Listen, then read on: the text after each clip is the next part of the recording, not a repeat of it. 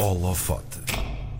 O nosso convidado de hoje lida com ossadas antigas que têm uma história oculta à espera de ser descoberta e para revelar essa história tem como ferramentas as tecnologias dos dias de hoje. No fundo é como se fosse um, um CSI pré-história, mas sem crimes. Há umas semanas ele foi notícia por ter descoberto, com a sua equipa, um dos casos mais antigos de surdez na espécie humana. Ele chama-se Dani Coutinho Nogueira, é investigador do Centro de Investigação em Antropologia e Saúde da Universidade de Coimbra. Dani, bom dia. Olá, bem-vindo ao, ao, ao Holofote e à RDP Internacional. Dani, eu queria começar por perguntar que hum, como é que, agarrando num fóssil que, segundo o que li, tem 100 mil anos, se conclui que aquela pessoa sofria, sofria de surdez? Qual é o processo para chegar a essa conclusão, Dani? Olá, bom dia.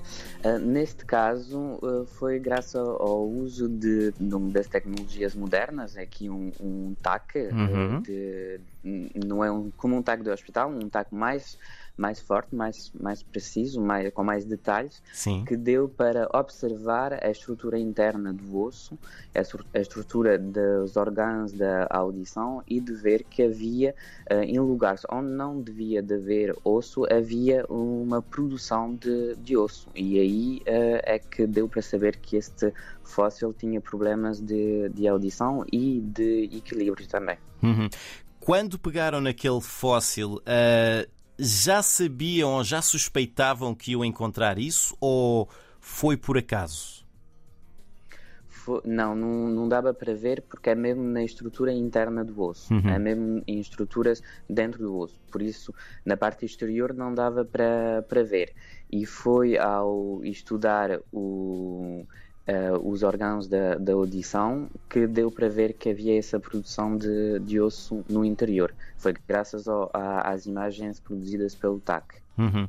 A, a, condição médica que encontraram no fóssil, vamos lá ver se digo bem o nome disto, chama-se labirintis ossificans.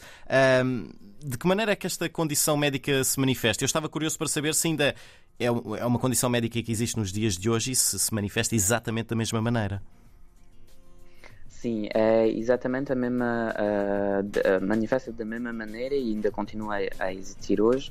Uh, provoca uh, problemas de, de audição, a, a, audição começa a, a desaparecer uh, pouco a pouco na, nas pessoas que têm essa, essa doença e também por problemas de equilíbrio, ou seja, tonturas, uh, problemas de, de, localização espacial e, uhum. e, e, vai agravando-se pouco a pouco conforme desenvolve-se também a, a, a doença. Uhum. O fóssil que uh, usou neste estudo uh, tem o nome de Dar es Sultan 2H5, uh, que é um nome bastante curioso.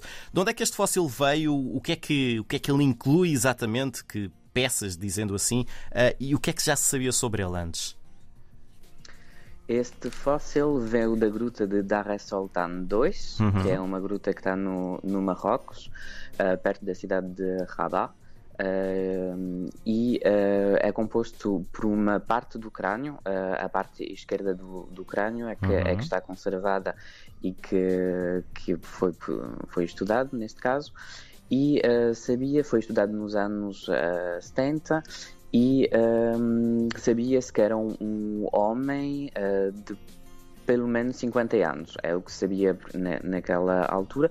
Tem 125 mil anos, okay. uh, as datações, e o que se sabe é que é um, um homem moderno, um Homo sapiens, como, como nós, e que uh, pronto, vivia, uh, vivia naquela, na zona do, de Marrocos na, naquela altura. Não se sabe do que, do que faleceu, mas provavelmente tem um, um um, é ligado a essa, provavelmente ligado a essa patologia, uhum. porque uhum. uh, dá problemas para a aquisição da, do, da comida e, e, de, e, para a alimentação. Hum. Este fóssil já foi encontrado, já foi descoberto há muitos anos. Porquê é que só agora, Dani, é que foi estudado desta maneira e porquê este fóssil em, em específico? Um, só sim, foi estudado, foi encontrado há mais de, de 50 anos uhum. e uh, só permitiu uh, ser estudado agora graças às tecnologias modernas. O, o, TAC que foi usado, que é um micro CT, uh, só, pode, só, pode, só foi desenvolvido há alguns anos uh, atrás e é por isso que agora começamos a, a reanalisar fósseis descobertos antigamente com novas tecnologias uhum. e dá para ter agora novas informações sobre este fósseis que pronto, foram estudados há 50 anos, obtivemos as informações que eram possíveis com as técnicas da, daquela época uhum. e agora vão sempre desenvolvendo novas tecnologias e vamos sempre podendo tirar novas informações sobre fósseis. Uhum. Qual é a importância, Dani, de perceber uh, as patologias em, em, em fósseis? Uh, a partir desta, destas descobertas, desta patologia ou de outras patologias, que conclusões é que nós podemos eh, tirar? Que conhecimento novo é que podemos tirar acerca destes fósseis? dá principalmente para, para entender qual era o estado de saúde dessas populações antigas, uhum. uh, saber que, que também sofriam de, das mesmas patologias do que nós e às vezes por vezes uh, patologias um pouco também um pouco diferentes, dá para para entender também como é que essas uh, populações viviam, sofriam de, de, de patologias e, e, dá para perceber também um bocado da história das próprias, das próprias patologias, ver que elas já existiam há, há muito tempo uhum. e continuam hoje a, a, existir e continuam a ter as mesmas manifestações hoje como, como no passado. Hum.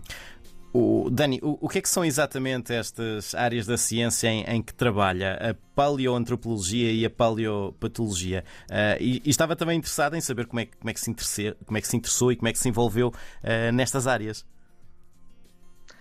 A, a, paleoantropologia é o estudo da evolução do homem. Como Sim. é que uh, nós evoluímos de, dos fósseis mais antigos até, aos, até a nossa espécie uh, de hoje. E a paleopatologia é o estudo da patologia nas populações do passado e ver como é que se manifestam essas patologias no, no, nas populações do, do passado. Hum o, como é que cheguei? Eu um, sempre tive interesse na, na evolução humana e na evolução do, saber de onde viemos e, e como viemos uh, daí e foi por isso que segui um, um, uma formação em, em, antropologia na universidade em, em Bordeus e fui uhum. continuando uh, a interessar-me a essas, a essas questões de, de, evolução e pouco a pouco também uh, porque apareciam a patologia no, nos fósseis que, que tive a ocasião de, de estudar interessei-me um bocadinho mais a, a, à paleopatologia.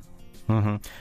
Um, eu acredito que este seja que, que haja trabalho do laboratório, mas também haja trabalho de campo neste, nesta, nestas áreas. Um, o, o que é que fazem em cada um deles, Dani?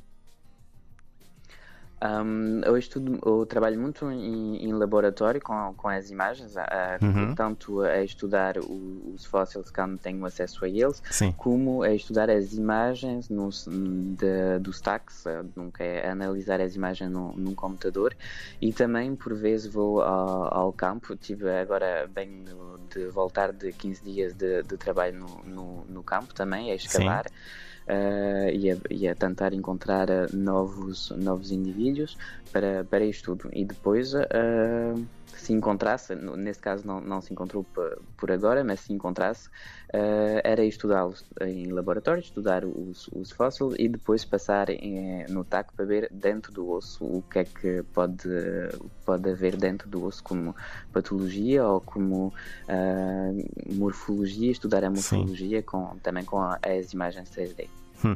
Tem alguma inclinação em particular para o trabalho de laboratório ou para o trabalho de campo? Algum que goste mais ou é absolutamente indispensável fazer ambos?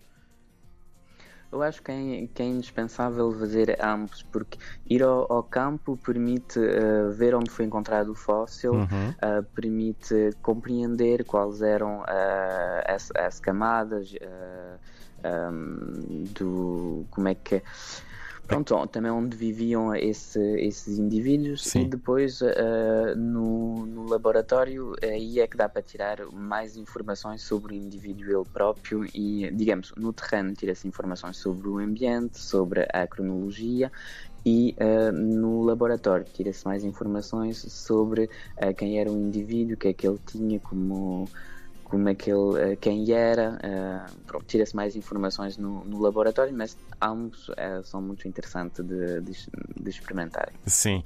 Quem nos está a ouvir, com certeza, uh, já notou o, o sotaque que, que o Dani tem a falar português. Portanto, o Dani, suponho eu que nasceu já em França, cresceu em França. Uh, como é que foi essa, como é que é essa sua ligação a Portugal? Qual é a sua história enquanto uh, português nascido fora de Portugal? Sim, sim, nasci, nasci em França, fiz sim. os meus estudos todos, todos em França, um, neste caso na Universidade de Bordeaux e na Escola Prática uh, de, de Paris. E uh, depois uh, tive uma bolsa de pós-doc para vir trabalhar aqui em, em, em Portugal, na, na Universidade de, de, Coimbra, para dois anos aqui na, na Universidade. Muito bem. Dani, só para acabarmos, uh, em que é que está a trabalhar neste momento e o que é que se segue no, perdão, no trabalho? atualmente estou a trabalhar sobre uh, indivíduos que foram descobertos aqui em, em Portugal, na uhum. região de Muj, é perto do distrito de Santarém, que uhum. tem uh, por volta de 8 mil anos e são os últimos caçador, caçadores-recoletores de, de Europa. Uh, são indivíduos uh, que desapareceram, uh, quero dizer, é o modo de vida desse indivíduo desapareceu Sim. e foi chegaram os que chamam os neolíticos com a agricultura e o interesse do meu trabalho é tentar perceber o que é que aconteceu a esses últimos caçadores-recoletores da Europa uhum. e um, pronto, é, é, entender quem, quem eles eram e o que é que aconteceu a esses indivíduos, porque é que esse modo de vida desapareceu. Muito bem. Dani Coutinho Nogueira, há umas semanas foi notícia ele e a sua equipa por eh, ter descoberto um dos casos mais antigos de surdez na espécie humana. É investigador do Centro de Investigação em Antropologia e Saúde da Universidade de Coimbra. O nosso convidado de hoje no Holofote. Dani, muito obrigado.